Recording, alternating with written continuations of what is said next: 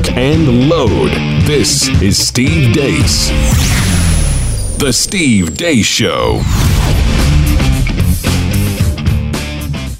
And greetings. Happy Monday. Hopefully, you had a great weekend. Welcome to the Blaze radio and TV, live and on demand. I am Steve Deace. Todd and Aaron are here with me as well. We are going to, for the first time in 2019, open up the phone lines a little bit later on. I have some video in today's Truth Bomb that I want to get your reaction to, and we're going to do that in the next hour of the show. 888 900 3393 is the number, 888 900 3393. And we always love to know what you think about what we think via the stevedeace.com inbox. You can email us, steve at stevedeace.com.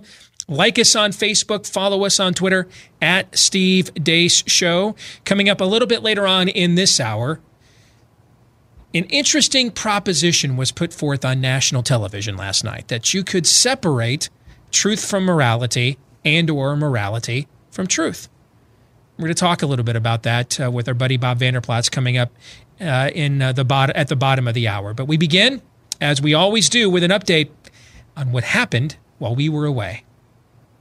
What happened while we were away brought to you by I know how to do this better than almost anybody. Believe me.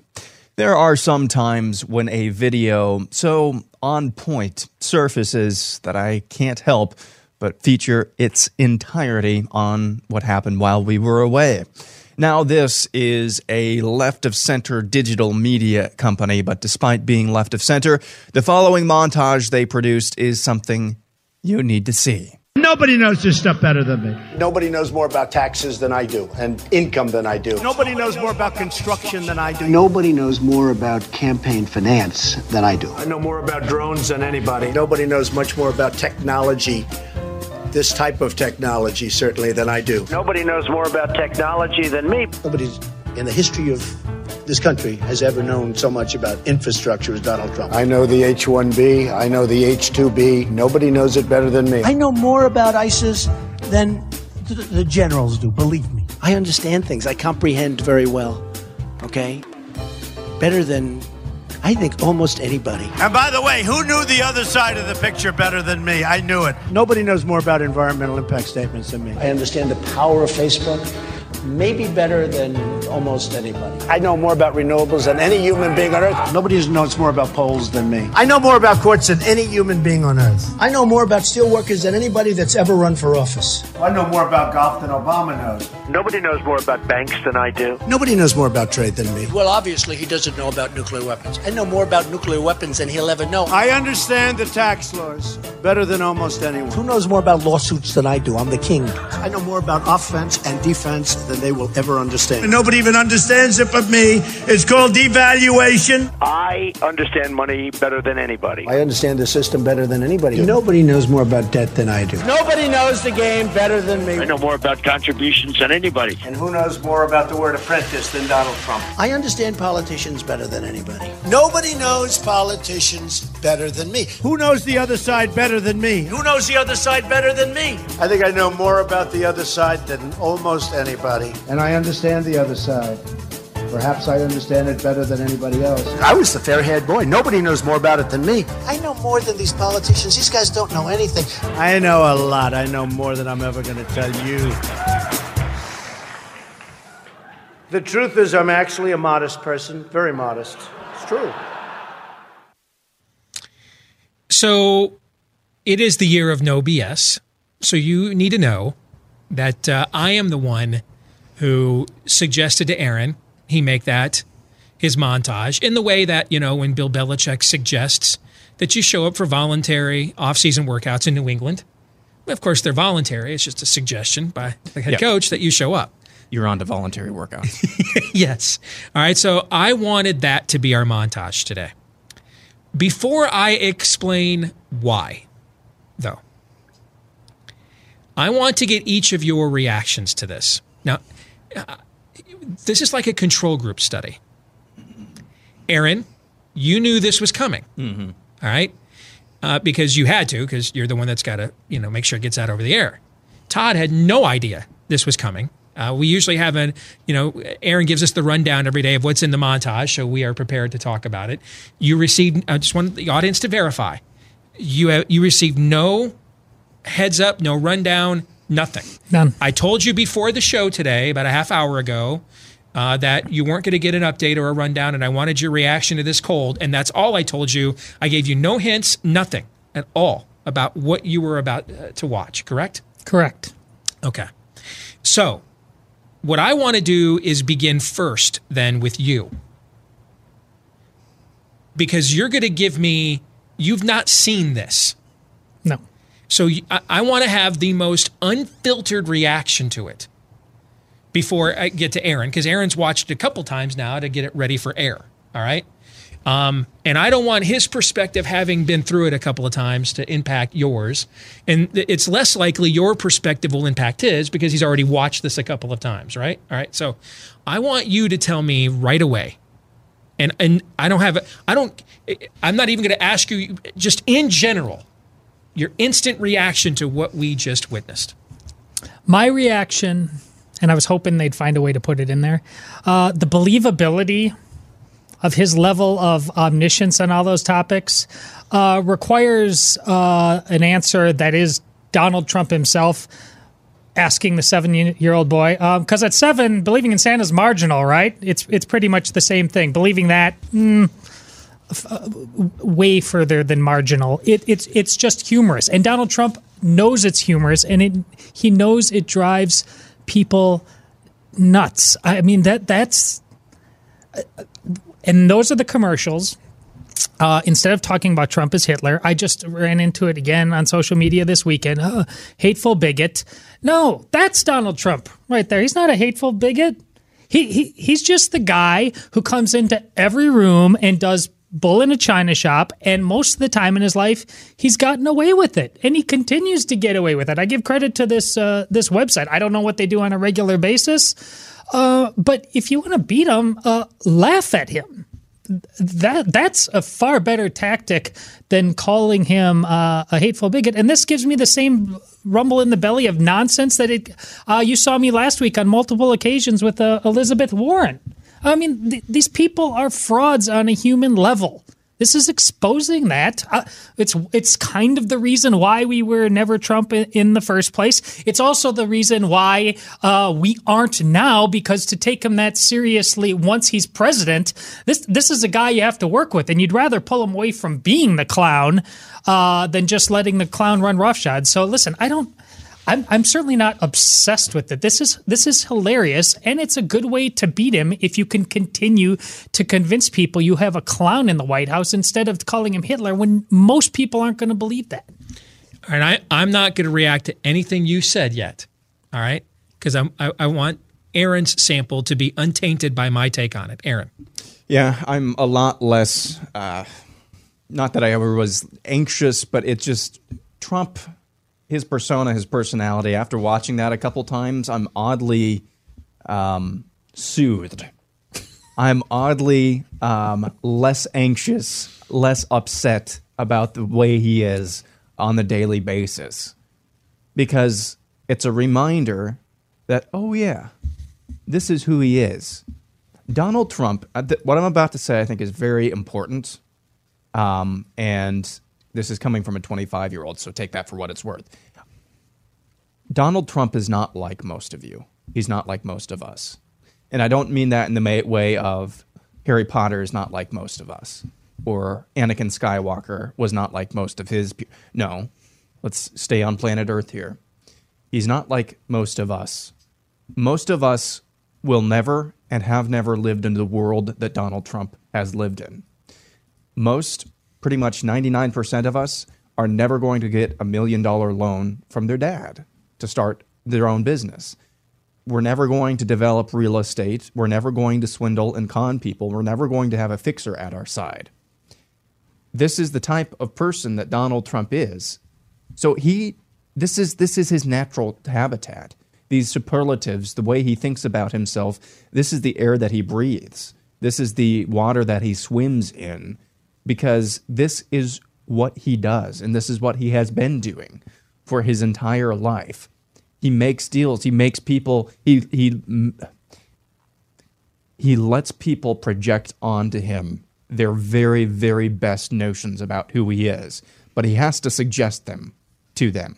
he says he is the most likable narcissist. I think that, and, sometimes he's not likable, but when he's on one on one, you've you've stated this before, Steve, uh, how he's very personable. He has got to be the most likable narcissist on the face of the planet, and you see that in that series of nobody's better. That's just a way I think for Donald Trump to start suggesting to whoever's listening to him, project your hopes and dreams, whatever they are, doesn't matter what they are, project your hopes and dreams upon me because I know more about your hopes and dreams than anybody else. I think that's that's what it is. And again, kind of bringing this full circle again. It's just a reminder that he is not like most of us. So why get upset at every single tweet he sends or every boneheaded thing he says when he is he, this is just who he is. Again, that's hard to remember and tomorrow I'm going to be upset about something he tweets or something he says. We all will, but it is oddly soothing again. So uh, I want again uh, to reinforce with our audience. Todd had no idea this was going to be how I wanted to open the show today. Aaron knew, but I didn't tell him why. And I just told him, uh, recall the text I sent you about this this morning. There's a couple of uh, things in relationship to this I think we need to discuss with the audience. And that's all that I said, right? Mm-hmm. Okay. I have a feeling like you had a moment in the shower which caused you to write a book once, and this is the same thing coming down the pike. Um, you guys' reactions, without me prompting you or priming the pump whatsoever, both of your reactions, um, overwhelmingly, or have overwhelmingly touched on the reasons. There's not all of them, but uh, overwhelmingly the reasons why I wanted to open the show with this today. Okay. Um, I want to start with what with what you pointed out, and I think that you made a very important point. This is a more devastating attack than the Trump is Hitler stuff. And if you are a hardcore Trump supporter, I don't mean someone who's a conservative who wanted one of the other 16 candidates to win the primary and, and went in there and voted against Hillary. I'm not talking to you. I mean, if you're a if you're a hardcore Trump supporter, you know we talk about three dimensional thinking on this show. Know why you believe what you believe.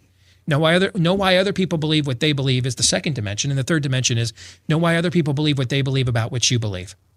If you're a hardcore Trump supporter, and you have friends and family members who are not hardcore leftists.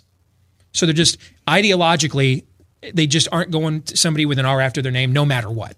Okay. Um, but you have friends and family members who aren't hardcore leftists, but they can't stand this guy. If you want to know why, it is not the Trump is Hitler, Trump is, is Stalin stuff. So in 2017, Trump was a fascist. In 2018, Trump was literally Hitler. In 2019, Donnie Deutsch is on MSNBC saying, if you're a Jew, if you're black, you're brown, he's coming for you. So in 2019, he's Ben Intruder. Okay, hide your kids, hide your wives. All right. That's not the, the non hardened leftist in your family or your circle of friends isn't moved by that. They, they, don't, they, they don't care. It's that that they don't like. That right there. Because they think the guy's a total con man, swindler, phony, like Aaron said. And so that's the second dimension. And then the third dimension is know why other people believe what they believe about what you believe. This is why you can't change their minds. Because they don't understand why you're falling for it. Again, I'm not choosing sides. I'm calling balls and strikes.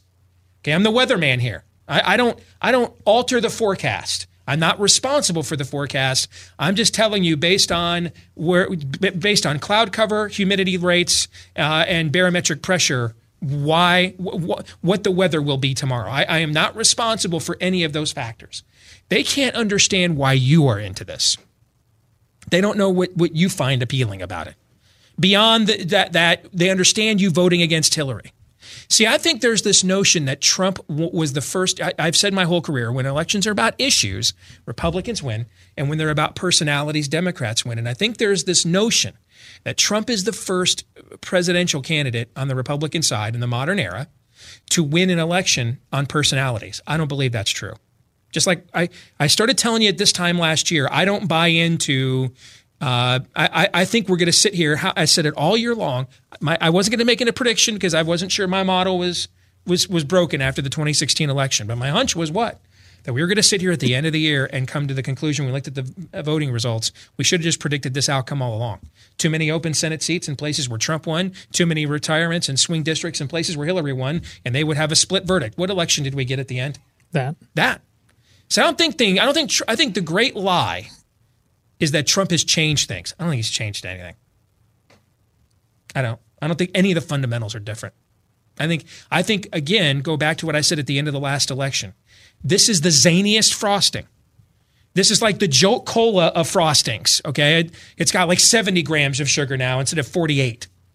But the cake hasn't changed. The frosting's a lot different, but the cake hasn't changed. I don't think Trump's changed anything. I think what happened in the last election is both of them were so far underwater in their negatives that personality didn't really apply. What were the top two issues when you looked at the exit polling? The top two issues were number one, the economy. Well, that we were coming out of eight years under under Obama with sluggish growth. We had the highest amount of of uh, of uh, people not in the labor force of all time. We had the highest rate of food stamp recipients of all time. So the economy wasn't a good issue for which party, Republicans or Democrats? Democrats. Democrats. I didn't even throw in what had happened to all of your health care rates because of Obamacare. So the economy already wasn't a good issue for them. What was the number two issue? Courts. Courts were the number two issue, judicial appointments. Who was that? Who made that a centerpiece issue of their campaign? That would be Trump. Trump. Yeah, Trump did not win a personality contest, guys. He won a contest on the issues.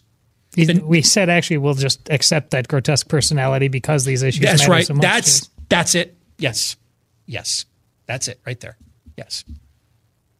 So the fundamentals of this have not changed whatsoever. The problem the Democratic Party has is the message that resonates the most with the people in your circle of friends and family members who may not be hardened leftists, would be, but would be inclined to vote for them, is a message most of them don't want to utilize. The, the message that resonates is the one that's in that montage. That's a clown. Essentially, Todd, your defense of that was Trump's not Hitler. Hey, our guy's not Hitler. He just has narcissistic personality disorder. Get your polemic right. Was that essentially your, your yes. defense? Yes. Okay.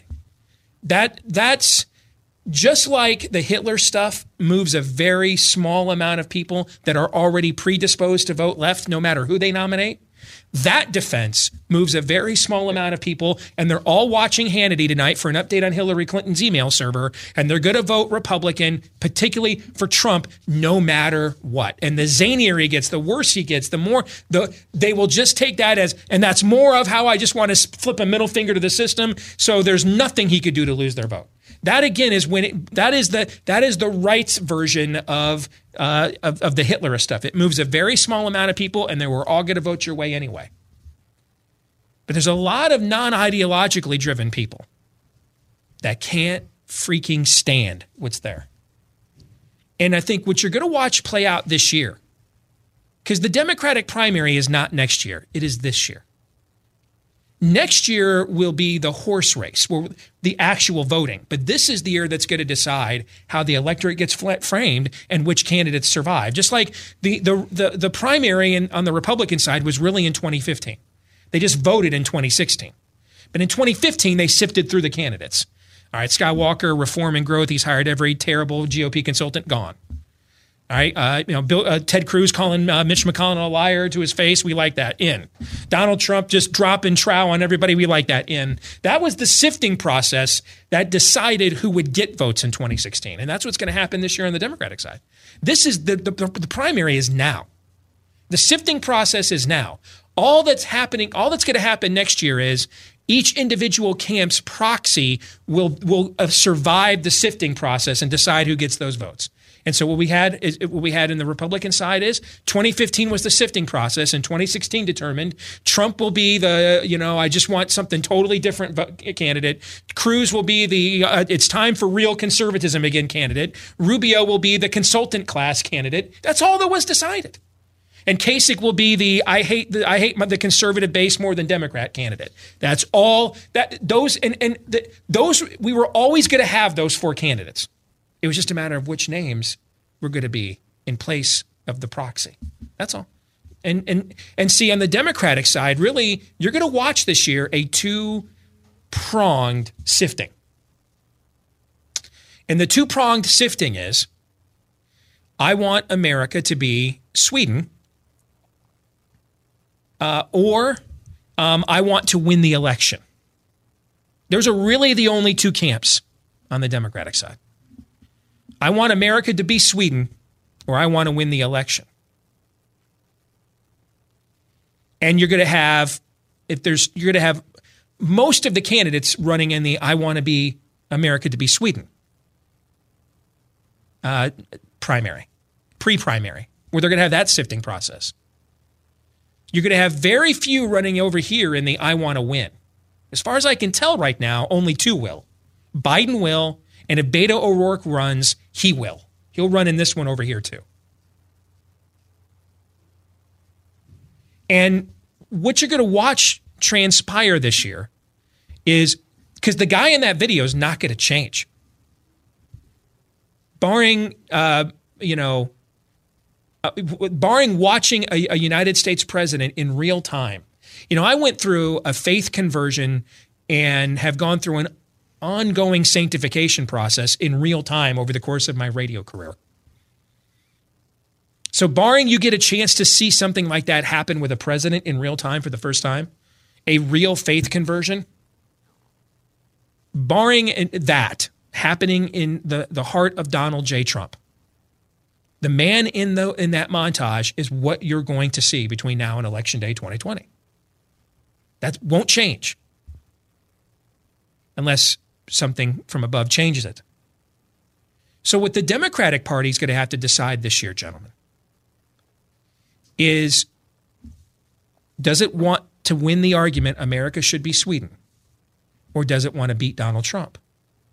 Because if it wants to beat Donald Trump, that montage is a devastating line of attack.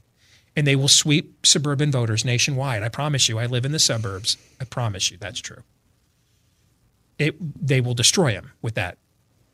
Now, it won't be a total rout because there's too many states they can't win no matter what because of the balkanization process, but it'll look very similar to the House election. That argument with a likable candidate, every place they can win, they will win. But if they want to win the argument, become Sweden.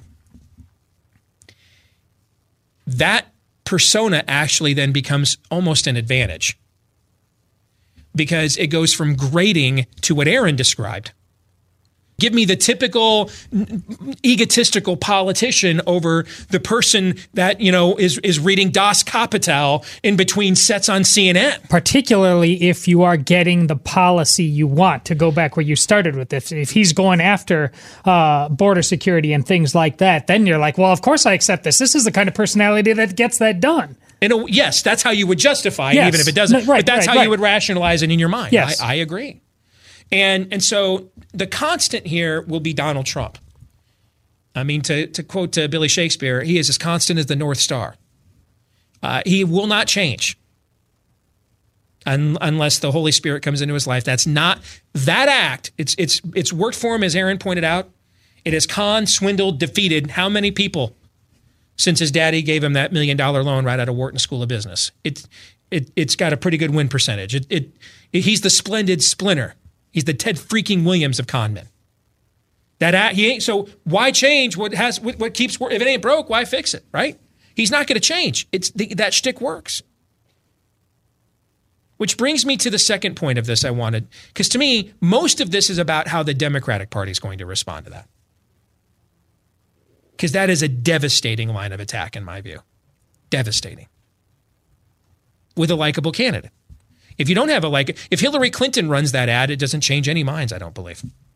I think all the people that we we we rerun we re-rack the 2016 election, and maybe Wisconsin flips because Hillary's not dumb enough to never visit there again. But but the the the, the overall narrative of the election doesn't change because nobody liked her that wasn't getting a check from her.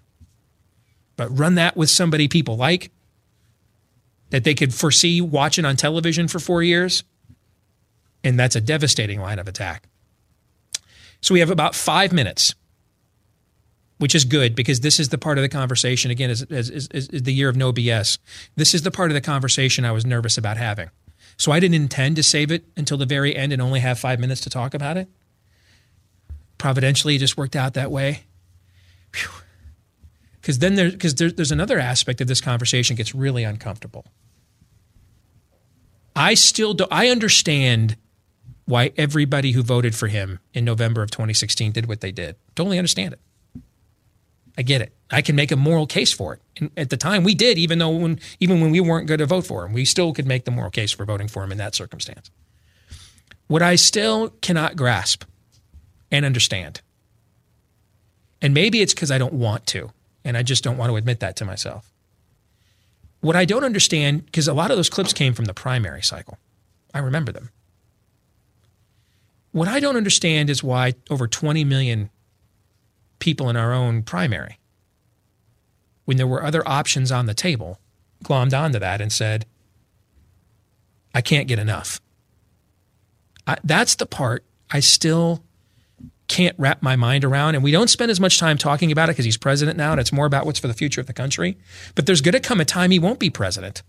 And that base of people that, that became enamored with that act in the primary, most of them are still going to be there while he's gone. I mean, we're still having many of the same policy arguments that Obama initiated. He's just not in office right now, right? So wrap your mind around that. Wrap your mind around the, your conservative buddy at your parish who in the who in our Iowa caucus when he barely campaigned here, he had no organization here, went out and voted for that 2 years ago or 3 years ago. Why? Well, it's a combination of two things, and within each individual, uh, you need to find out what the ratio is. But but one of them is because that's a reflection of who they are uh, on some level.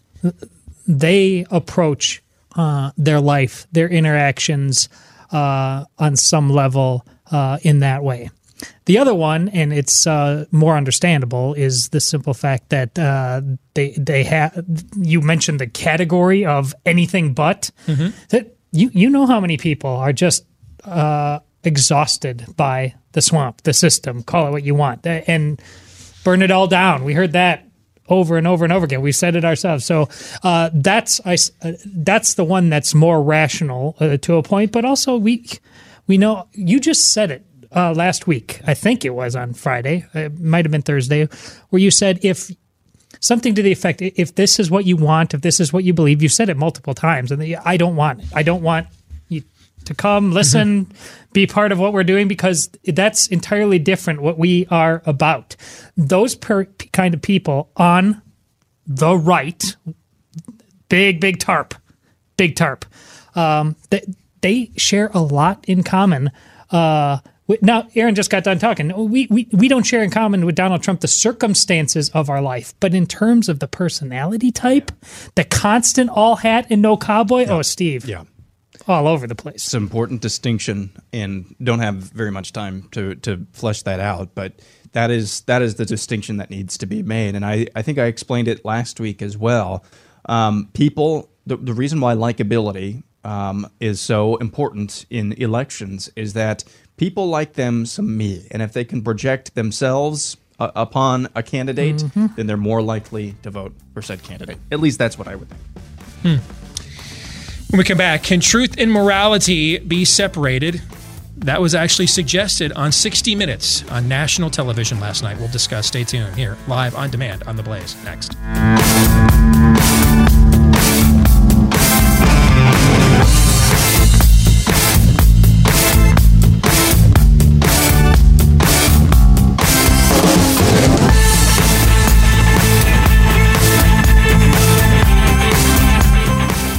Well, with the new year, we are proud to announce a new cause we are partnering to support here on the Steve Deace Show on uh, Blaze TV. It's called Back to Jerusalem. It's an organization that works with persecuted Christians in closed countries. Uh, they're based in communist China. They believe the one thing that changes a nation for the better, even more than a vibrant economy, even more than a good education system, even more than a limited government, or even a welfare state, the one thing that changes a country for the better more than anything else is hope.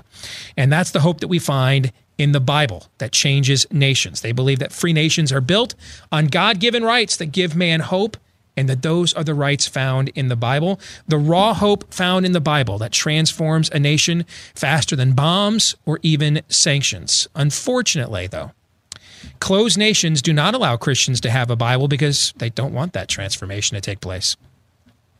And that's why they've invented the world's first pill sized electronic Bible. It's small enough, you could even swallow it. Uh, if you wanted to, uh, yet it contains the entire Bible from Genesis to Revelation, and for the price of a couple of fast food meals, you can help to give hope to persecuted tr- uh, Christians and lift nations up by giving them access to the Word of God. For only $15, you can help us deliver this pill sized electronic Bible in places like China, North Korea, Iran, Somalia. Back to Jerusalem is the vision of reaching all of the nations between the borders of China and Jerusalem. These nations are the most aggressive nations against the message of Jesus Christ. So you can join together with us to provide 10,000 of these electronic Bibles into some of the darkest areas of the world North Korea, China, Somalia, and Iran today. Please support Back to Jerusalem, the Pill Bible Project, by visiting blazehelp.org. Let me give that website again blazehelp.org, or you can call 844 305 0566. That's 844 305 0566. And for the first time in 2019, we welcome back to the program our good friend Bob Vander Plaats from the Family Leader. Good to see you, brother. How are you? Good to see you. Happy New Year to you. How were your holidays? Good? Yeah, we had a great time. All the boys were home. It was a party, and now they're all back doing whatever they do. And so uh, we're having fun again as well. All right. You ready to get going? I'm ready to get going. Let's do it. So uh, last night, uh, I, I, am kind of getting uh, Alexandria Ocasio Cortez out already. I'm kind of getting sick of it. Um, but last night, she was given her biggest platform yet. Uh, she was uh, at the center of a major uh, profile done by 60 Minutes. And there's a clip that aired and, and I don't know where 60 Minutes ranks now in the ratings. I mean, for a lot of years when I was growing up, it was the number one non live sporting event television show in the country. I don't know if that's still the case or not. My guess is not. Probably not, given uh, how our news media has evolved with the new technology, but it's still a pretty substantial platform. Sure it is. And at the very least, it is a sign that um, the, the, ruling class is taking you seriously. I think we would would we all agree on that? You bet. Yeah. Getting that as a platform is a sign that the ruling class is, has sort of recognized you as an official nation, right? Okay. So she was being interviewed last night, and there was one particular exchange that I think it would be fascinating if we discussed. Here it is. One of the criticisms of you is that your math is fuzzy. The Washington Post recently awarded you four Pinocchios. Oh my goodness! For uh, misstating some statistics about Pentagon spending if people want to really blow up one figure here or one word there, I would argue that they're missing the forest for the trees. I think that there's a lot of people more concerned about being precisely, factually, and semantically correct than about being morally right. But being factually correct is important. It's absolutely important. And whenever I make a mistake, I say, okay, this was clumsy. And then I restate what my point was. Um, but it's, it's not the same thing as the president lying about immigrants. It's not the same thing at all. What she is essentially saying there, what she's essentially saying there is that truth and morality can be separated. And that while truth is important, in her view, morality, when it con- when it conflicts with truth, morality takes precedence. And that there and and and that's an that's a simple calculation for her to make because the basis of her morality is an emotional premise. And so when the emotional need takes hold, or when she when she discerns, according to her viewpoint, that the emotional need is high, things that may get in the way of meeting that emotional need become secondary, even if they are truth, facts, etc. I want you, Bob, to respond to that from her first. And then I'm going to have a follow up question. What are your thoughts on that? Well, when I was listening to her, I thought, you know, can't we have yes and? Can't we be factual and be moral at the same time? If I think that's the way it, it should line up. But when I was listening to like, don't ever let facts get in the way of a good story. don't ever let facts get in the way of a, of a real emotion, is what you're alluding to here. And I think what it's saying is that, you know, the facts don't matter. It's a little bit like uh, God created the male and female. Uh, that doesn't matter anymore. It's what your emotion. Emotionally, I have these desires, and I want to look pretty. It's emotion. Right. It's it's it's a feeling. You know, uh, God had them leave their mother and father to become one. Well, that's not really what marriage is. We can have marriage be something else. So therefore, when you look at it through those lens, you can see where that would sum up. Of that, hey, listen, I can I'm okay to be fuzzy on the facts and and all that stuff, but I want to get to what when she says morality it's the definition of her morality, not the definition of what is truth. That's a whole different question of what would be her reality versus what is your morality. So here's my follow up question Why is that any different, what she just said and what you just explained, and how I just defined what I believe she means?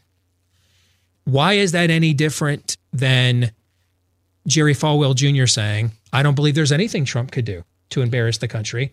Because in his mind, he's made the calculation that the preeminent need of, of having Donald Trump be president of the United States, the, the needing of an emotional desire that must be met, supersedes facts, supersedes truth, or Robert Jeffress, or many of the other Trump shilling clowns we have seen, or people who say, well, you know, I don't, you know, um, my problem with the adultery is that Stormy Daniels uh, ran her mouth about it. Okay. I mean, there, there's, I, I, there's tons of this hap- this notion that this is confined to the American left. Oh, it is not. Not even close. We have, we have, and I believe this for the longest time that it was germane to the American left. It, it still may be the the the fruits of the progressive spirit, if you will. But it is systemic in American culture today. Well, it's the end justifies the means. Yes. And so you you go to Jerry Falwell Jr. and he and I have not had that conversation, but I'd have this conversation privately with him uh, if we're if we're able to have it. And that is, you are no longer debating Donald Trump versus Hillary Clinton because that's where a lot of them go. Of course, because of the selection of judges. Of course, because whatever. That's why Donald Trump could do no wrong. We still need to go down Trump. The fact is, you can have yes and if you're Jerry Falwell Jr. as well. You still can pray for your president. You still can cheer him on when he does right. But, I mean, for goodness sakes, the person's still a human being. He's going to make mistakes. And when he goes outside the lines, especially when it's very clear violations of principles and values or of truths that we hold dear, it's our responsibility to call him out on it, to confront him, to be the Nathan to the David. So for you to say that it's not confined to the left, I totally agree. The right does it all the time. What we do is we justify the team member wearing our jersey or the value that wears our jersey. And that's what she's doing here. It's not about facts, it's about my feeling, it's about my emotion, it's about my morality. And her morality is going to be different than Trump's morality. It's going to be different from, say, our morality. To me, it's she's making the argument that you describe Jerry Falwell as making for Trump. She's making the exact same argument. Just substitute Trump for uninsured people. Sure. Substitute Trump for people that she views as historically disadvantaged. Or for open borders, yes. or for whatever and, it might be. And, and so she's going to say the emotional need, in her mind, she's done the math. The emotional need for people of squalor to get out of that situation and come to a country of wealth and welfare state largesse.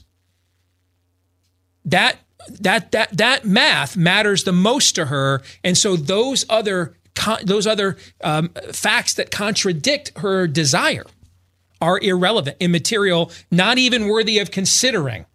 This is the this this exact same argument. I I ran into. I won't even. You know what? I'd call them out if it was like more than one, but it was like fourteen There was like a dozen people on, on conservative media on my feed this morning trashing her for what she said here.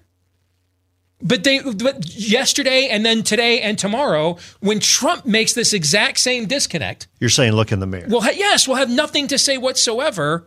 And uh, you know, I would prefer not to lose this culture to the likes of uh, Alexandria Ocasio Cortez.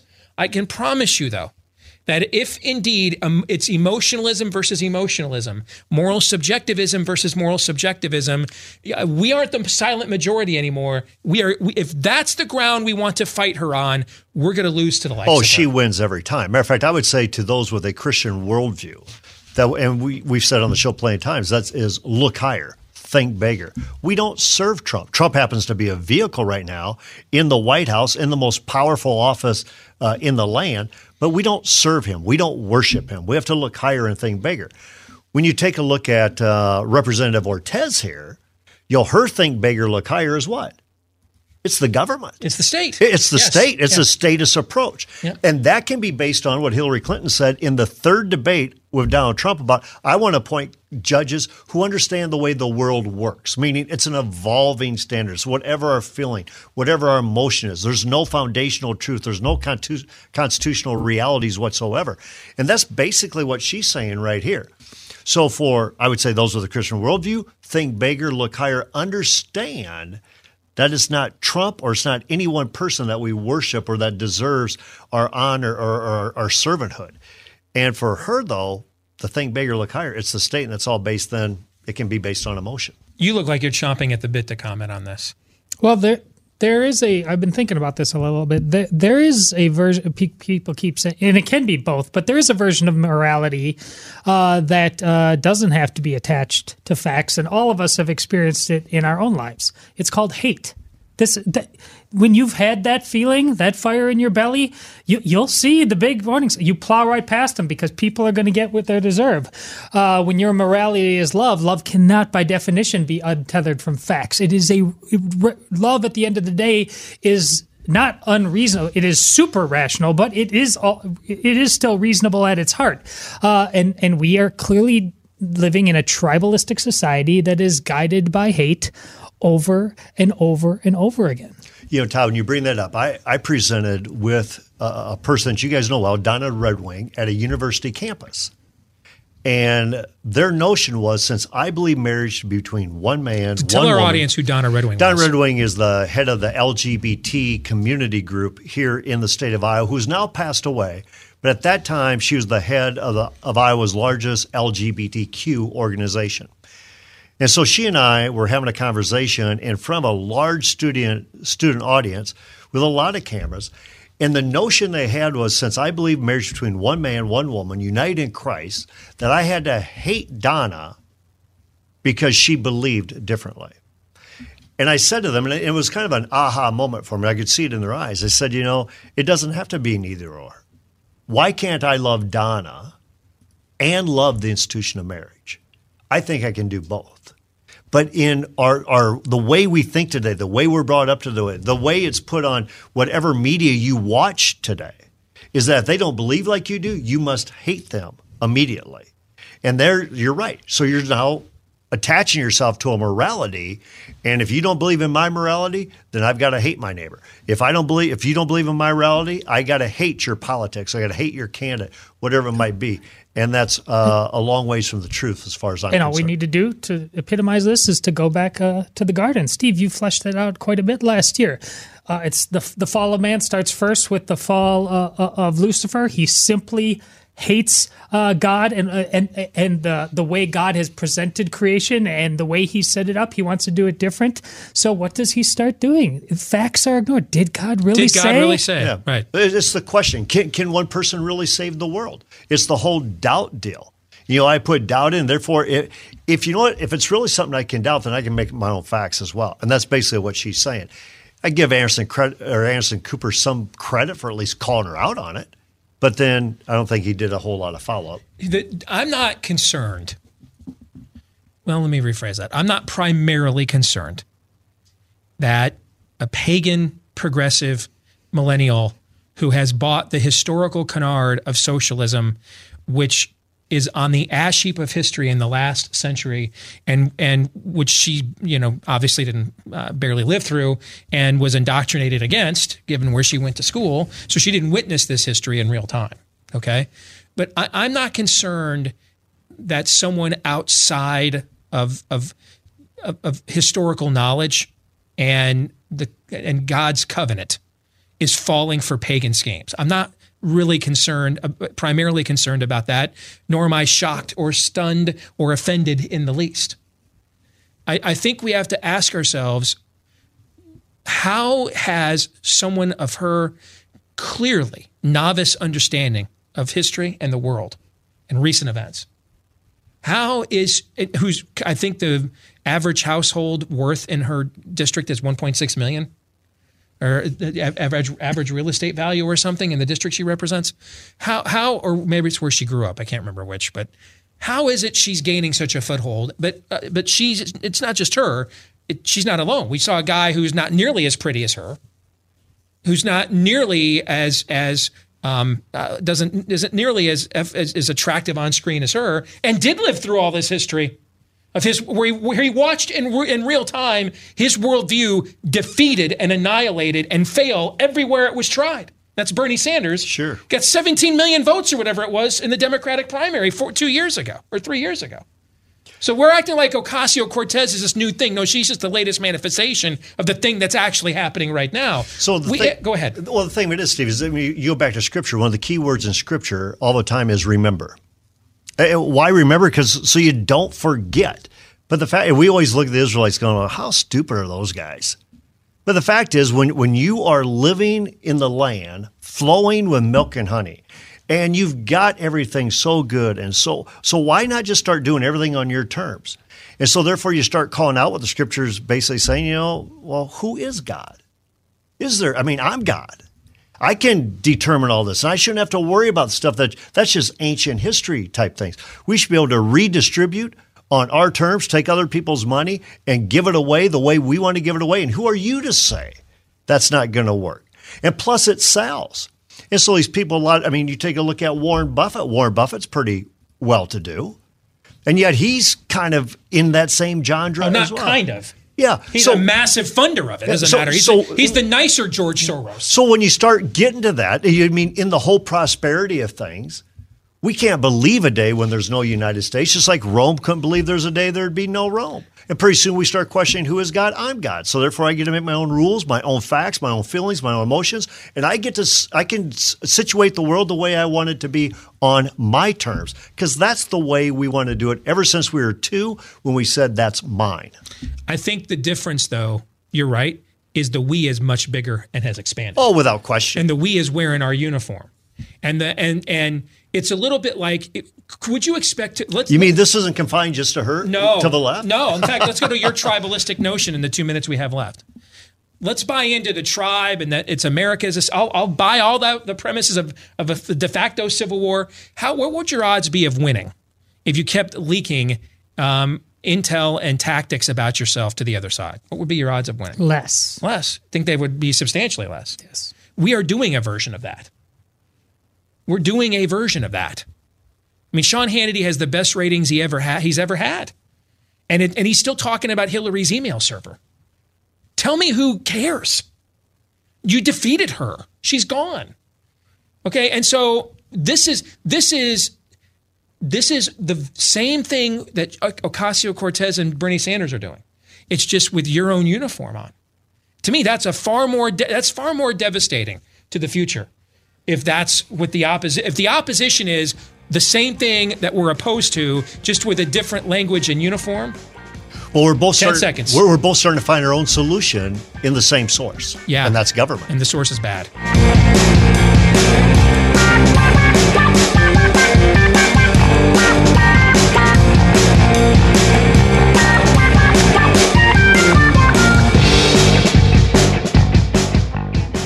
greetings back with Hour 2 here live and on demand on The Blaze. I am Steve Deace. Todd and Aaron are here with me. We're going to open up the phone lines for the rest of this hour and hopefully hear from some of you at 888 933 93, 888 933 93. I'm going to let you know what we're going to be talking about here in just a few moments. I've got a truth bomb I want to drop. And then I want to know what you and the audience think about it. 888 900 3393. Uh, If you want a little tease, I posted it up on our Facebook wall last night. So you can like us there and check that out. Follow us on Twitter as well at Steve Deace Show or just email the program uh, if you want to let us know what you think about what we think uh, that way. Steve at stevedeace.com. D E A C E is the email address. So uh, we had this long Christmas vacation and uh, that we take every year and I get uh, I get a text from the wife while I'm at the gym one of the days that I actually went while I was on vacation, and uh, she's like, "Hey, did uh, did you spend uh, a few hundred bucks uh, that I don't know about?" And I said, "No." That's usually not good. That email or that text, right? Uh oh. Yeah, yeah, yes. So I did the uh, aw, the the middle aged white guy version of Aw Snap. All right, we got on the horn, and there were a couple of. Well, what had happened is someone had bought like one postage stamp, which is like I don't even know what they cost now, like two, three bucks is what a postage stamp is, I think. Okay, and and then after that, like an hour later, there was another. Uh, thing made at a sporting good. That's why she thought maybe it was me. Someone had spent several hundred bucks off of her debit card at like the Sports Authority's website or something like that. Yikes. Okay. In other words, someone did a minor charge to see if the card would work, if it would clear, and then when it did, up the ante a little bit. Okay. And uh, we immediately got a hold of our bank and they took care of it. Uh, and we started figuring out, hey, you know, where did you use your debit card that because we're trying to figure out well who the, well first of all the bank wanted to know whose debit card was it that got uh, hijacked and then figured out the charge came from hers. So her and i start doing the math in our heads you know where we've been the last few weeks where have you know other than because she we pay all our bills electronically. We're all, if we go out to eat we're almost always together. If we go to a movie we're almost always together. So the limit of places that could have been responsible for, uh, you know, her debit card being exposed. We're trying to figure out who it might be. And lo and behold, we found that a few months over the last few months, we went through the records, and there were only two or three places where she went different than or frequent something different than where I go. And one of them, I kid you not, was a Marriott owned hotel property. And when we figured that out, you know, because Amy is work is, is working with the kids, we homeschool, or and she's got a counseling practice. You know, she's she's not listening to this during the day, or really at any part during the day, frankly. And so she saw the look on my face as we were going through this, and she's like, "What's the? What does that mean?" I said, "I've been doing these live reads on the show for the last few weeks of the year." About this massive data breach via the Marriott Corporation. And what is it, like 500 million people had their uh, identities, their customer names, their card numbers, financial information, et cetera, you know, uh, breached via Marriott. Do you feel like a number, Steve, to quote yes, an old song? yes, Bob Seger, I do. You know, so it, listen, we're not just whistling Dixie here by saying you need to check into stuff like this. I, I literally went through this while I was home for Christmas break. And, you know, your most valuable asset is your home. And that's why you want to take a look at a company like Home Title Lock.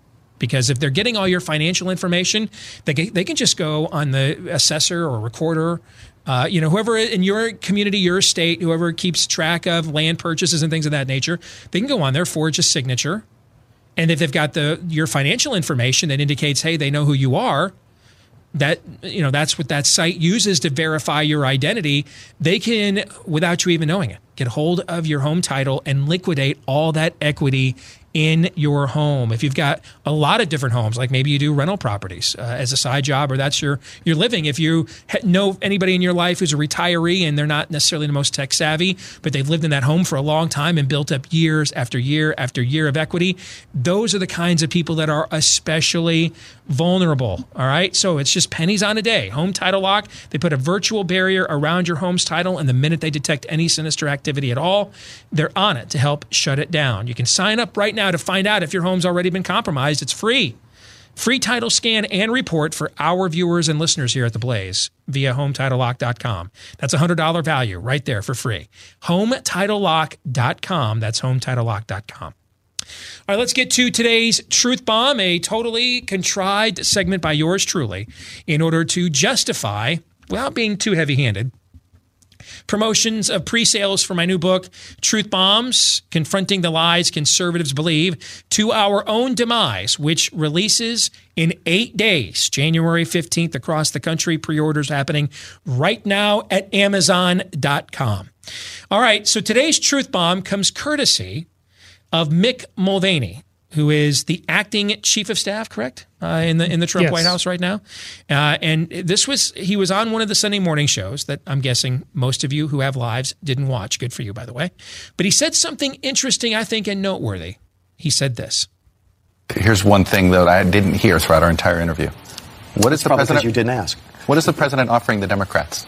What, what's the offer on their side? Right now, it only is clear what the president wants. Um, let me tell you, because I came up the other day in the, in the, in the private meeting with the, with, the, with the big eight, as they call them, the leaders from the House and the Senate, Republicans and Democrats, was that he was willing to agree, and he mentioned this at the Rose Garden press conference, to take a concrete wall off the table.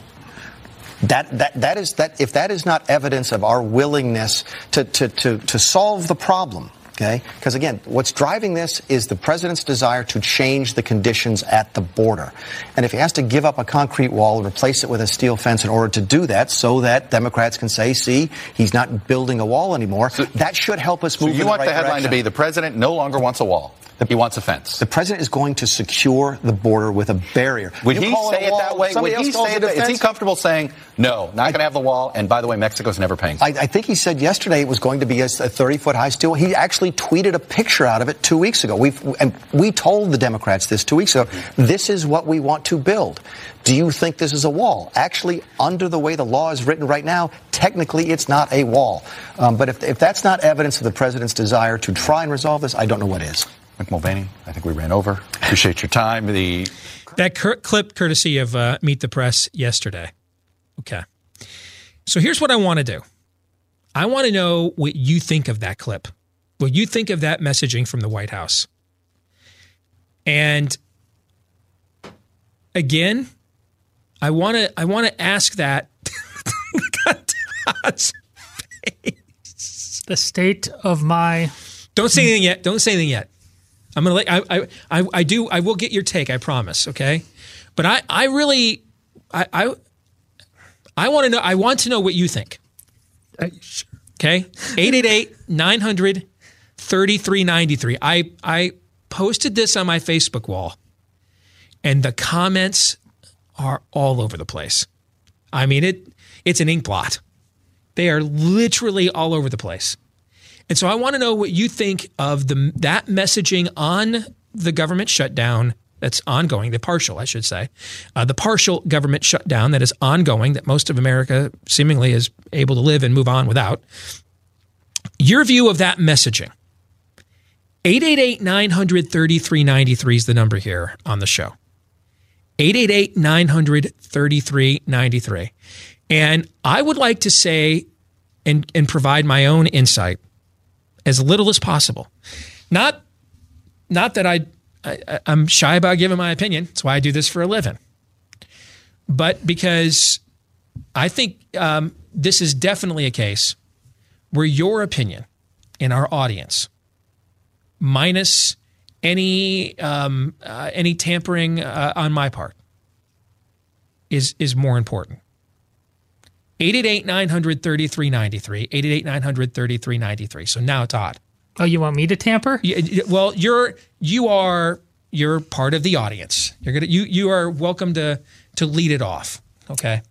I'll just say that entire conversation was almost totally without substance. Who cares what you call it? Call it a banana. CNN. It, if it are we really interested in solving a problem, or are we just blind some oh, fence concrete? I who I I can't believe that was what two grown men were talking about. Furthermore, this guy. You, you are asking him if he's willing to concede anything when he has conceded everything this entire presidency. There was no transgender pullback. There, there's Obamacare is still there. This is the worst fascist ever. Just the line of questioning as if Trump is the only person sitting there, I won't move, while Democrats are constantly uh, uh, uh, negotiating and flexible good grief we just saw the fact that that's not true with ocasio-cortez. I just there was not a single sane lucid real moment in that entire dialogue. So, what do you think the purpose of it was then? Click sync What- no, okay, is it the face let me rephrase ain't gonna the- click themselves Bait ain't gonna click it. There it is. Yes. All right. So let me rephrase. That was because that was a terrible question on my part. My bad. What do you think each of the two men?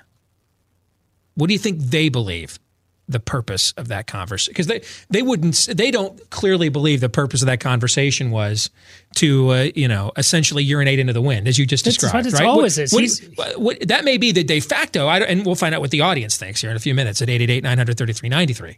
But if if if you were embedded in the bowels of the conscience of Chuck Todd and or Mick Mulvaney, at that moment while this exchange is taking place on national television, what do you believe in their minds they are they're hoping to convey d- with this exchange? Chuck Todd is doing what all journalists do uh, on these shows. He's doing a, a version of what he did last week when it was nothing but um, pro uh, global warming nonsense. They it's always that on every show. He's asking a very, very slanted question uh, to try to uh, uh, play gotcha with Nick. And Nick on that side, Mick. Mick, excuse Mick, me, and okay. Mick on that side uh, is is doing what most Republicans always do and do humana humana humana. Try to say, I no no, I'm I'm a nice guy. It's okay. And, it- you know, instead of pointing out the false premise that Chuck does, man, you've seen this a hundred times. This is n- there's nothing new here. It is substance free. So you that's get what- that- nowhere because of it. That's what you think is happening there. Well, if if you if you can somehow raise the bar on this for me, please go ahead and I'm do not. so. I, I'll I take would a prefer. raise the bar. I I am fascinated to see. Now I wasn't. I, I was the reason I posted this on the Facebook wall last night is because I wanted to see what reaction it would get from that audience.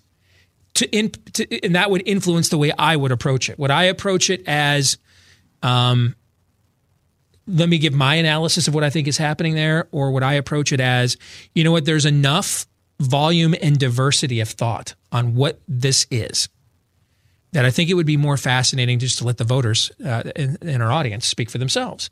And we saw that kind of reaction on our Facebook wall. I'll get to some of that here in a few minutes. That's why I am inclined to not put my hand on on on the uh, you know on the button here. I'm in, I'm inclined to you know put the whistle in the mouth and uh, put on the referee shirt and just call fouls. Okay, Aaron, what do you think about that exchange? Oh, I'm going a completely different direction here. Uh, so, first off, uh, I texted something along these lines last night. Um, for all the talk amongst the non-open borders, um, you know, um, you know, protect America's sovereignty crowd about building a wall, there's been little to no discussion about what that wall actually entails. Heck, we haven't even been able to define what a wall is, and I think that conversation kind of illustrated that. Uh, you know, if we're going to spend billions of dollars on a wall across the southern border, should we? You know, do you think maybe we should, maybe we should figure out what a wall is? I don't know. Maybe figure out what it's going to be made out of and the design. You know, to kind of have some safeguards and security before we build it to see if you know might might actually be effective. And then where would Isn't we it like go? four chapters in the book of Nehemiah where they debate what a wall is? Yeah, and then who you know how would we go about figuring out a way to determine whether or not that wall design will be effective? You know, you know, little things like that. So that was my kind of takeaway. It's like, wow, nobody's really talking about this wall, uh, and you know what it might actually wo- look like. We haven't even defined what a wall is. Is is it a picket fence? Is it a thirty foot tall concrete monstrosity? Uh, nobody's been talking about that. So I found that kind of interesting. Uh, secondarily, um, yeah, secondarily, it was kind of what you guys said. It, w- it was um, Chuck Todd is obviously trying to urinate on uh, the president, which is you know par for the course for journalists nowadays. And Mick Mulvaney is, is trying to do all uh, you know words don't mean words what they mean anymore. You know wall brick. Um, you know, transgender, any Audi, they all mean the same thing nowadays. We're going to do something at the border. We don't even know what a border is, but we're going to do something at the border. It's the same type of deflection and defending that we get uh, of President Trump quite a bit from his allies. Didn't you have the feeling when they're sitting there talking about what, what? No, it's not. It's not a wall. It's not a cracking wall. It's a fence. Oh well, let's discuss that. That that might be different. It was like the Saturday Night Live clip. Uh, You're that clever land shark. aren't- No, I'm just a dolphin man. And he opens up the door. How are you having that conversation? It's a barrier that stops things. Did- was that real to you, or was that Xanadu? You call it a fence, and suddenly the conversation's different. I don't care if it's so. How about if it's concrete, but we paint a white picket fence on it? Will that help? They that was really happening. I could not believe it. Todd, we don't Todd, we don't even know how to defend or d- define gender. So I don't. I'm not. I think it is important, actually. I don't want to crap all over the point that you just made. I do think it is important to define what we mean by a wall. So this is fascinating. So Todd and I are about the same age. You know, Todd's Todd has been involved and or following politics almost as long as Aaron's been alive. And your this is why I compared this to an ink blot. Your immediate takeaway when I asked you for your take without me offering any filter or setup at all. Your immediate takeaway was, correct me if I'm wrong, a you know decades worth of frustration at watching your Republican proxy on television refuse to refuse to accept the premise of a clearly slanted line of conversation and questioning in order to find some way to say some, I'm not racist some of my best friends are black right Yes. that this is a repeat of the sort of backpedaling, um, homina, homina, homina, as you described it, that you have witnessed all too often as a as a recovering Republican, lifelong conservative. You've seen this from your Republican champions it, interacting with the media so long. That was your immediate takeaway. That's a good summary. Okay, Aaron as the millennial that has grown up primarily in an era where nothing is defined. His immediate takeaway was they're literally debating what's a wall and what does it mean, right? Do I have that? And and it's a it's a worthwhile conversation. Yes. as I, I will repeat again. does a wall mean a fence? Does a fence mean a wall? What's a barrier mean? What are it, what, what does it all mean? What does it all mean? Can we go smoke some weed now? But he's yes. I'm from here, from you, and I just was hearing a guy who builds coffee tables. You were just like, well, okay, let's break this down. I mean, are we going to use brass fittings? I mean, you just seem curious about the- Basically, Aaron wanted the peyote and Todd wants off of it, right? Is that sort of the result of our Sure. we- our our our, our uh, uh, ink blot test here? Let's go to the phones 888 930 393. And I, I'm going to restrain myself from opining on this, if, if possible, the whole show. I just I want to sit back and I want to listen. Let's start with Tony calling from Michigan here today. Welcome to the Blaze, Tony. What do you think of the exchange we played with Mick Mulvaney and, and Chuck Todd? What are your thoughts? Well, my initial thoughts are that, all right, we're going to make some form of a compromise with the Democrats. Okay, it doesn't have to be a concrete wall, it can be a steel fence, but we're still going to have a barrier. Now let's let the Democrats in Congress move. Say, okay, don't call it a wall, call it a, barrier, whatever. But we don't need, you know, I don't think that. Uh, it's that big of a deal, you know, steel, concrete. But I know Aaron's the woodworker there. If they now go down next week and say, well, we're going to do uh, wood instead of, and then we're going to do paper, you know, keep Yeah. going down, well, then I can really see where Todd's at in this. You know, you know. I, I, can I can Sure, I add to this? No, Yes. I I think again I will maintain that defining what this wall looks like for this government in this time and in this culture, I think that's very very important. I don't think we should take for granted that we have anything defined whatsoever at any point. And I'm going to go scream in the corner now. Well, here's the thing that I know is defined. At which word are we going to be able to slap on whatever thing is in between two countries that will pacify the progressives who are doing this as a voter drive? What word? Uh, There is none. Tony, how would you respond to what you just heard from either Aaron or Todd? How would you respond to it? Well, I I think that the like Todd said that the progressives they they won't do anything. You could put a paper picket fence and they would still say no, we're not going to it's still some form of a barrier. Maybe the next thing we should do is just get some bulldozers and fill in the Rio Grande so then it's just free all the way through. Then they would probably finally say, "Oh, that's nice." So, Tony, do I uh, uh, correct me if I'm wrong? Okay. Yep. If I'm reading what you're saying right, you didn't. You don't view this as Mulvaney backtracking the way we've typically seen Republicans, the way Todd interpreted it. It sounds like you think that Mulvaney is, albeit somewhat clumsily, is essentially trying to remove any of the stated objections the Democrats are making in order to get them to admit they just don't want the border secured no matter what in the world we call it. Is that what I hear you saying? That that's correct. That's what that's what Okay. I think it is. So Okay. All right. Hey, All right. Tony, thanks for the call, man. Happy New Year. Appreciate you listening, okay? 888 900 3393. Let's go back to the phones. Let's go to Oklahoma next. And uh, Matthew is there. Matthew, welcome to the Blaze. What do you think, Matthew? I'm hitting my head on the wall right now. Anyway, um, I, I hear backup uh, sirens. You know, from a, a dump truck backing up over us. Um, now, I wasn't a Trump supporter in the primary. I was a Ted Cruz supporter. You know, and then capitulated. Um, but I, I, this is Trump backing up, and, and Mulvaney's doing it. I mean, they've already tweeted it out, and said we're backing up. We went from 25 billion down to whatever it was down to five billion. Now we're talking about uh, a steel wall. This is the this is the art of the deal. This is what we got. I don't get it. And I saw the comments on the Facebook post, and you're right, all over the book, all over the wall, all over the place. It's amazing. I, I just don't get it. How how I'm not surprised. That's I'm not surprised at all. What surprises me is the Trump supporters that keep capitulating to this and keep trying to make excuses for it. That's the thing that blows my mind. What's your guys' response to what we just heard from uh, Matthew in Oklahoma?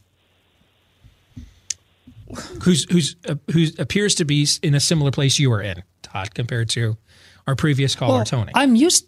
Listen, the dump truck sound isn't new to me. You know, you mm. just wake up in the mm. morning, yeah, expecting it. If not today, I'm kind of I'm kind of getting to the point that I'm like, you know, it's actually fairly warm underneath this truck, to be honest with you, particularly this mm-hmm. time of year. You know, I mean, Interesting it's cozy. smells, yeah. Yes, new smells every day. Yes.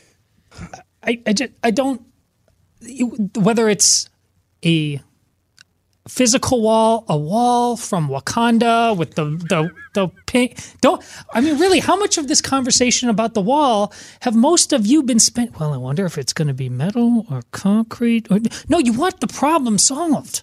It is ironic that a bunch of social justice warriors today are upset that Black Panther didn't win anything at the Golden Globes last night when um, it's a movie about a community that is encased in an electronic wall, uh, a force field.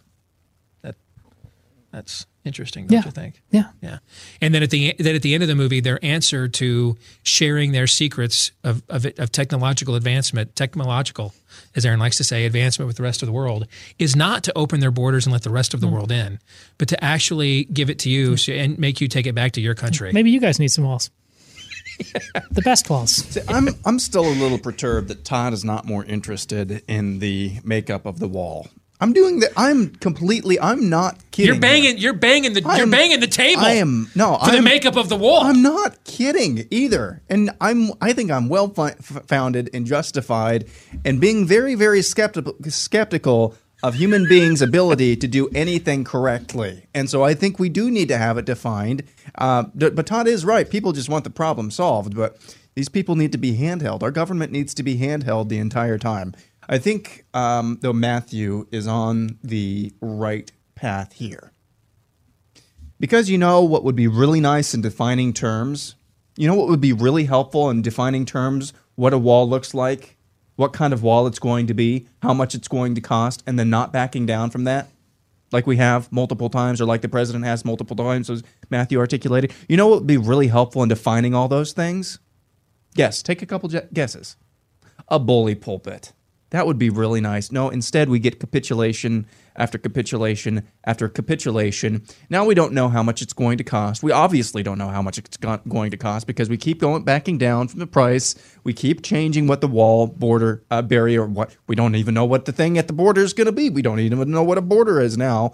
Uh, we don't even know of that because the bully pulpit here, as much as Donald Trump has hit this issue since he rolled down those escalators at Trump Tower in New York City, as much as he's hit this issue, and that was the key issue that launched him into stardom, this time around, he has failed at defining what we're actually doing down there. And that's why we're nowhere right now. If he could just articulate very concisely what's needed, what he wants, what the price tag is going to be, and just say, come get it, or the government remains shut down. But no, we keep trying to strike a deal and negotiate a deal here. And I, I, we see, I think Matthew again is on the right path. That sound you hear um, is a giant sucking sound. No, of of of all. uh, I mean, this this thing is not going to get built. It's not going to be a big beautiful wall. I think that's clear at this point. Matthew, are you still there by any chance?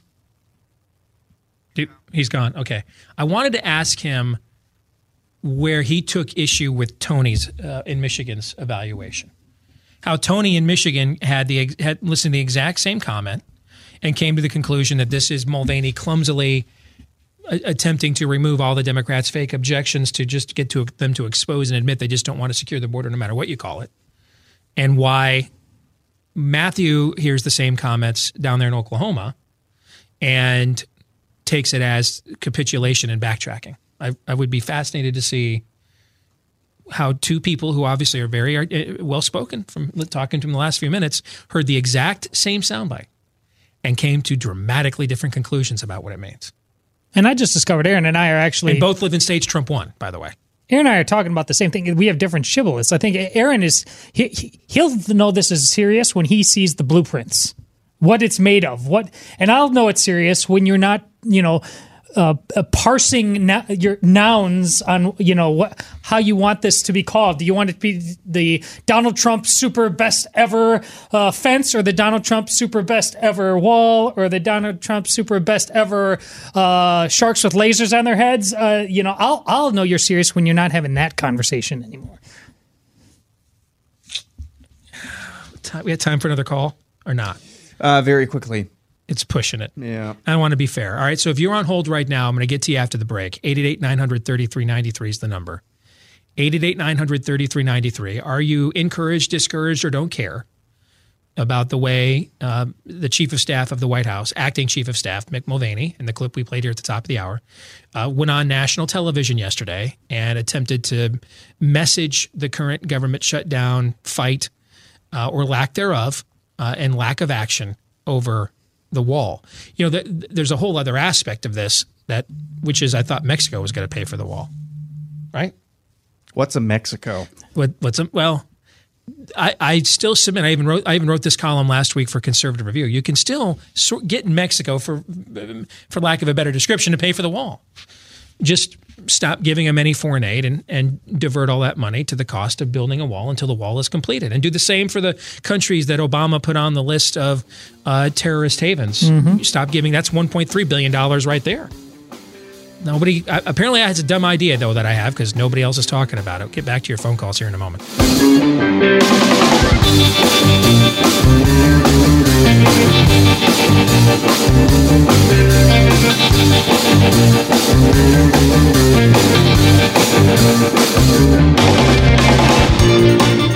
All right, 888 933 93 is the number here on The Blaze, live and on demand, uh, radio and television. 888 933 93. We are asking you, and I just want, I, I just, you know, I want in, in the, in the, following in the footsteps of Donald Trump, I'm very proud of my restraint uh, so far in this conversation.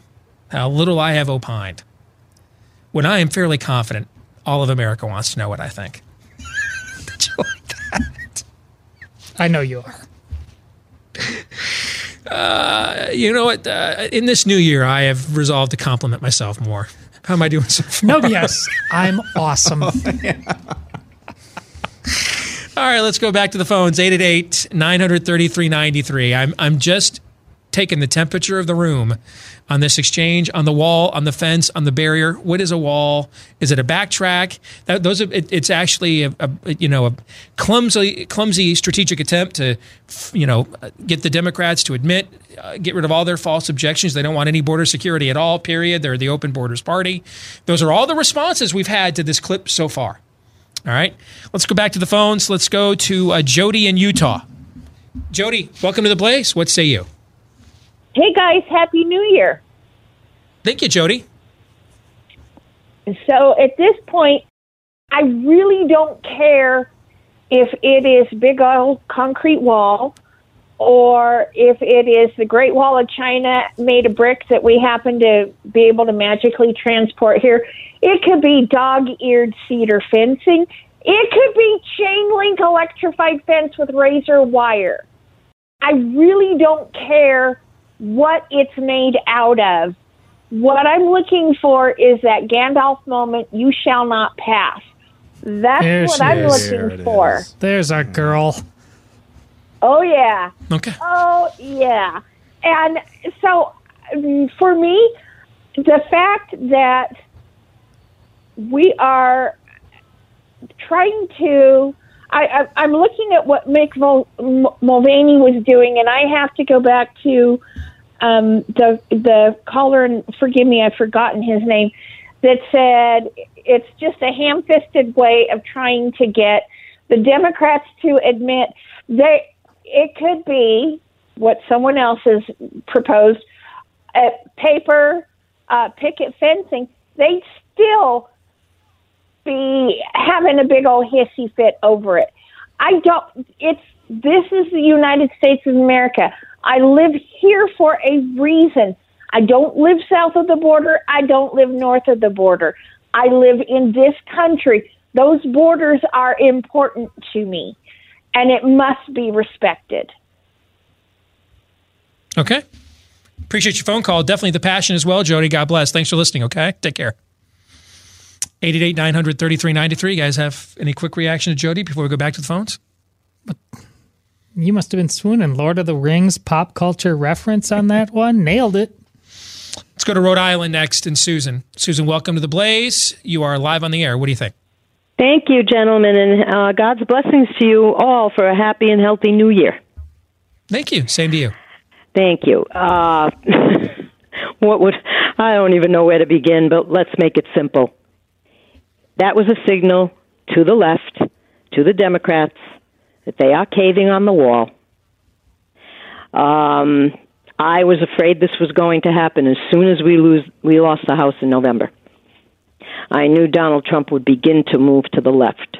Remember, he still has things on his agenda that most of us conservatives do not want. A $2 trillion infrastructure plan that we can't afford, a $1 trillion Family Leave Act.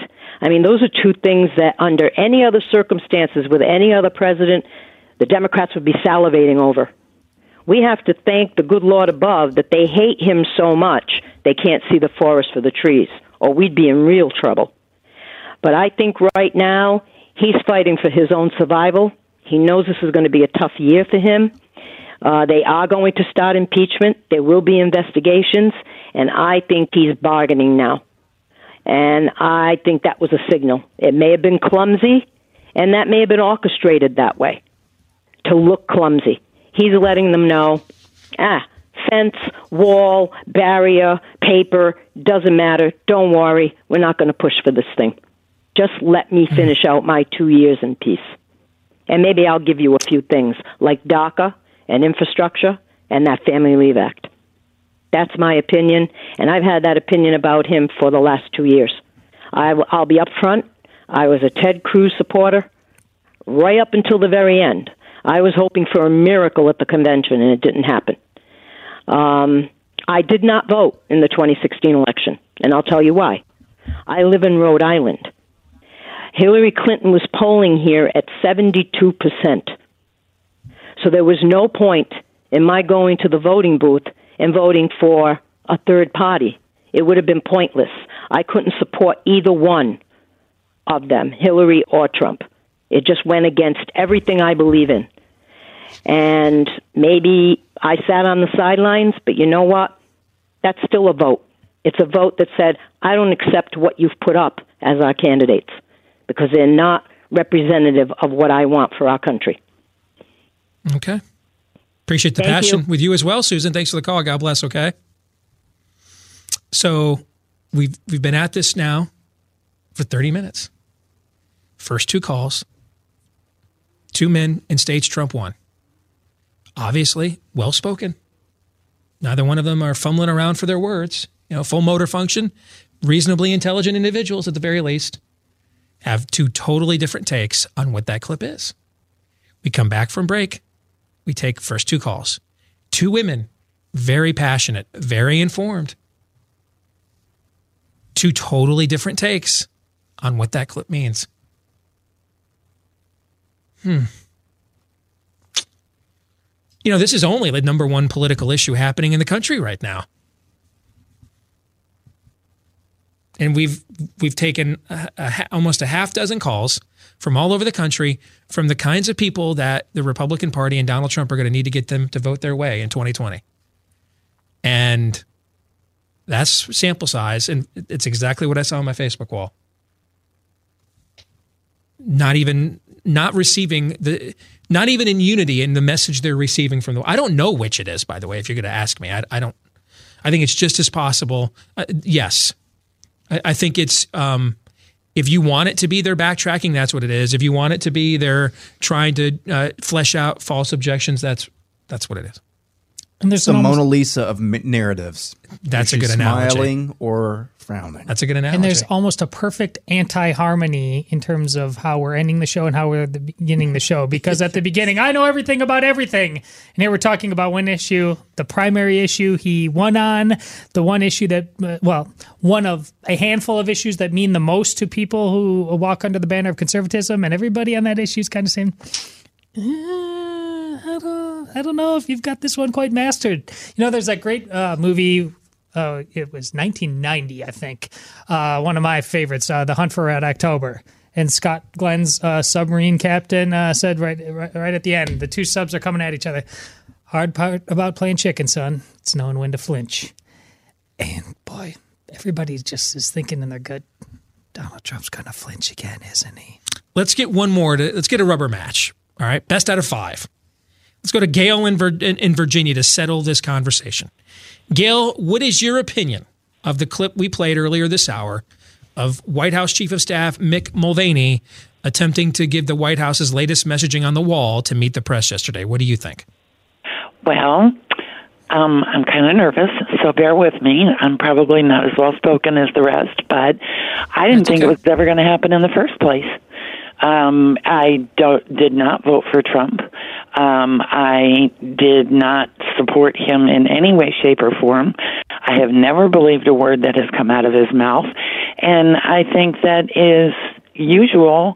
The Republicans didn't have a plan. They didn't know how much it was going to cost. They didn't know how it was going to be implemented. They didn't know where it was going to be built. And I think that basically what's going on is that they're just trying to um, state the populist opinion in order to get themselves reelected. And I, I just I can't see it any other way. I they have not done a thing in the world that they said that they were going to do, and they're going to lose the presidency because people are sick and tired of it, and they're just not going to stand for it anymore. And they're going to they're going to do what that last lady, did. They're going to stay away from the polls because they don't believe in anybody and they don't believe in anything. Because if you believe in reality, you're living in the wrong time zone. You know, it, we don't function in reality anymore. We function as how we feel, how it makes us feel, how it makes us look to the world, how it, you know, uh, uh, appears to everybody else. We don't function on fact. We don't function on the Constitution. We don't function in any realistic uh, uh, form anymore. It's all just whatever, you know, kind of like the hippie days. Go with the flow, whatever feels good, whatever floats your boat, you know. And I just, mm. I never believed Trump from the get go. Mm. All right, Gail, thank you very much. So, breaking news germane to this discussion, I think, uh, at least breaking to me. Uh, the president is going to address the entire nation tomorrow night on the subject of the government shutdown and the wall.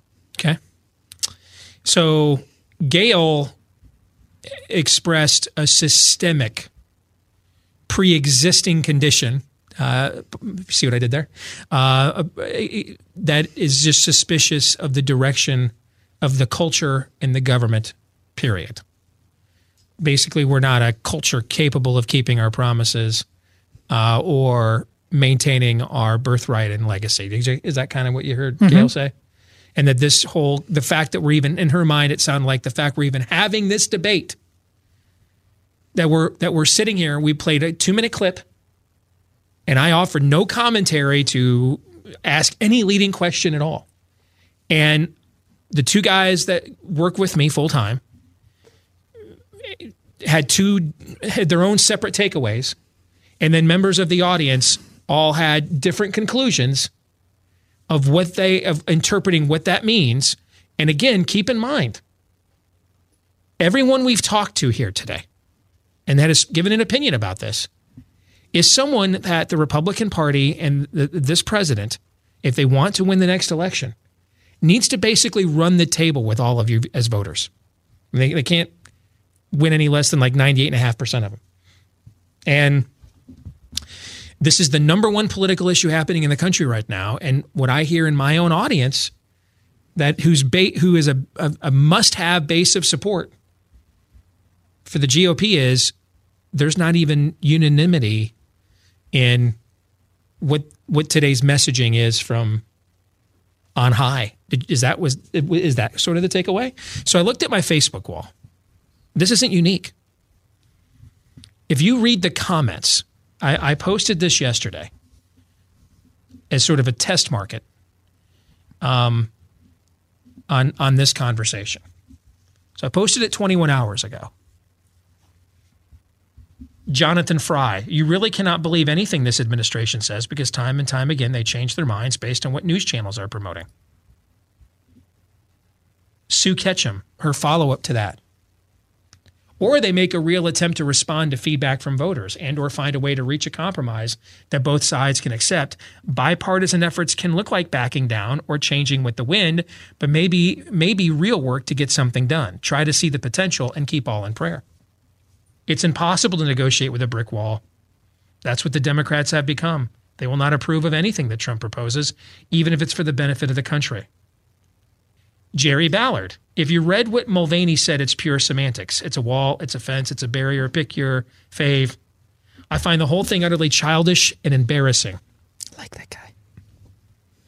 Even in concrete, you don't have to have steel um, uh, for a barrier. This isn't Mexico, and our president knows how to build things. A wall is nothing to him. What I just shared with you is one subsect of replies to one reply. I, I that's it. And it, it is the it is the exact mirror. Exact mirror of the conversation I just opened up the phone lines and listened to for the last 40 minutes. What do you think that means, gentlemen? Well, it means we're sheep without a shepherd yeah. in a GOP, you know, loosely aligned uh, sense, uh, courts or no courts in terms of the judges. Uh, we talked earlier about uh, how high on the priority list, um, but checking those box that box twice clearly is not enough to solidify trust uh, in this president. Uh, we just went through election that did not go well, and now on a daily basis we have to be lectured by the likes of uh, Ocasio Cortez. That is, people are going to grow tired if the high ground is being claimed by the likes of her, and they're going to wonder, Donald Trump. We voted you to be Donald Trump, not to be Jeb Bush. What is going on? Aaron? Yeah, this is uh, house divided against itself. I mean, this is. Uh, so the, the, the general sentiment is this is childish. This is four dimensional chess. It's the Democrats' fault. It's the administration's fault. Uh, the wall's getting built. I don't care how. Uh, the wall's never getting built. That was a, a lie. Those are all of the all of the uh, responses. And guys, this is not our audience is at the very least right of center. This is not including all the responses to people who want the progressive utopia open borders Mhm, crowd. mhm. This is all on this is all on one side. Uh, that's that's not good. So now let's do the math here on the show in the final few minutes. Do you think there's a reason why I wanted to open the show with the montage I did, given the truth bomb that I knew we were going to open up the phones and discuss? Do you think there might have been a reason I made this decision? You're playing four dimensional chess. No, four dimensional chess does not exist. I was simply playing chess. There is actual chess, but four dimensional chess does not exist. You heard me say there's a perfect symmetry to it, so I'd imagine yes. There, there is. The, the symmetry is again when elections are about issues, Republicans win. When they're about personalities, Democrats win. Now, the problem that that had that Republicans have with that equation is in order to have an election be about issues most of the time, you can't count on um, the Democrats always nominating "Get off my lawn, Dragon Lady." You know, that, that you can't count on that. What what happens when they nominate uh, the guy who would be America's first black president? What happens when they do that? And that's a powerful narrative. How are you going to overcome that? What happens when they nominate the first baby boomer candidate and he's on Arsenio Hall playing saxophone? And he looks at you and says, I feel your pain. That's a powerful narrative. How do you overcome that? Well, the, the problem that you're going to have when the Republican Party, what it needs to do is something I'm not sure it's either capable or willing to do. And that's why you ended up with somebody like Trump to begin with. And that is A, you need someone who firmly believes in the principles that are articulating to the country. It doesn't matter how many times you call, it doesn't matter how many times Bob Dornan, God bless him, is on the floor of the House calling Bill Clinton a draft dodger, and he was.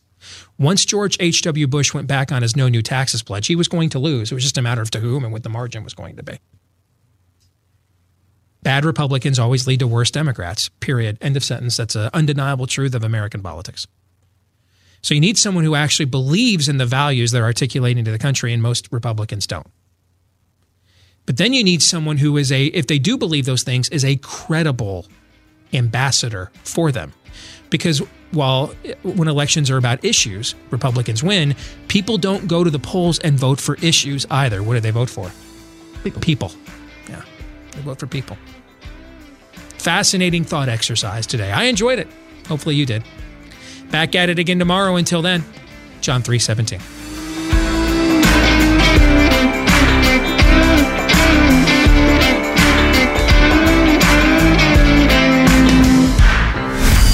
This is Steve Deace. on the Blaze Radio Network.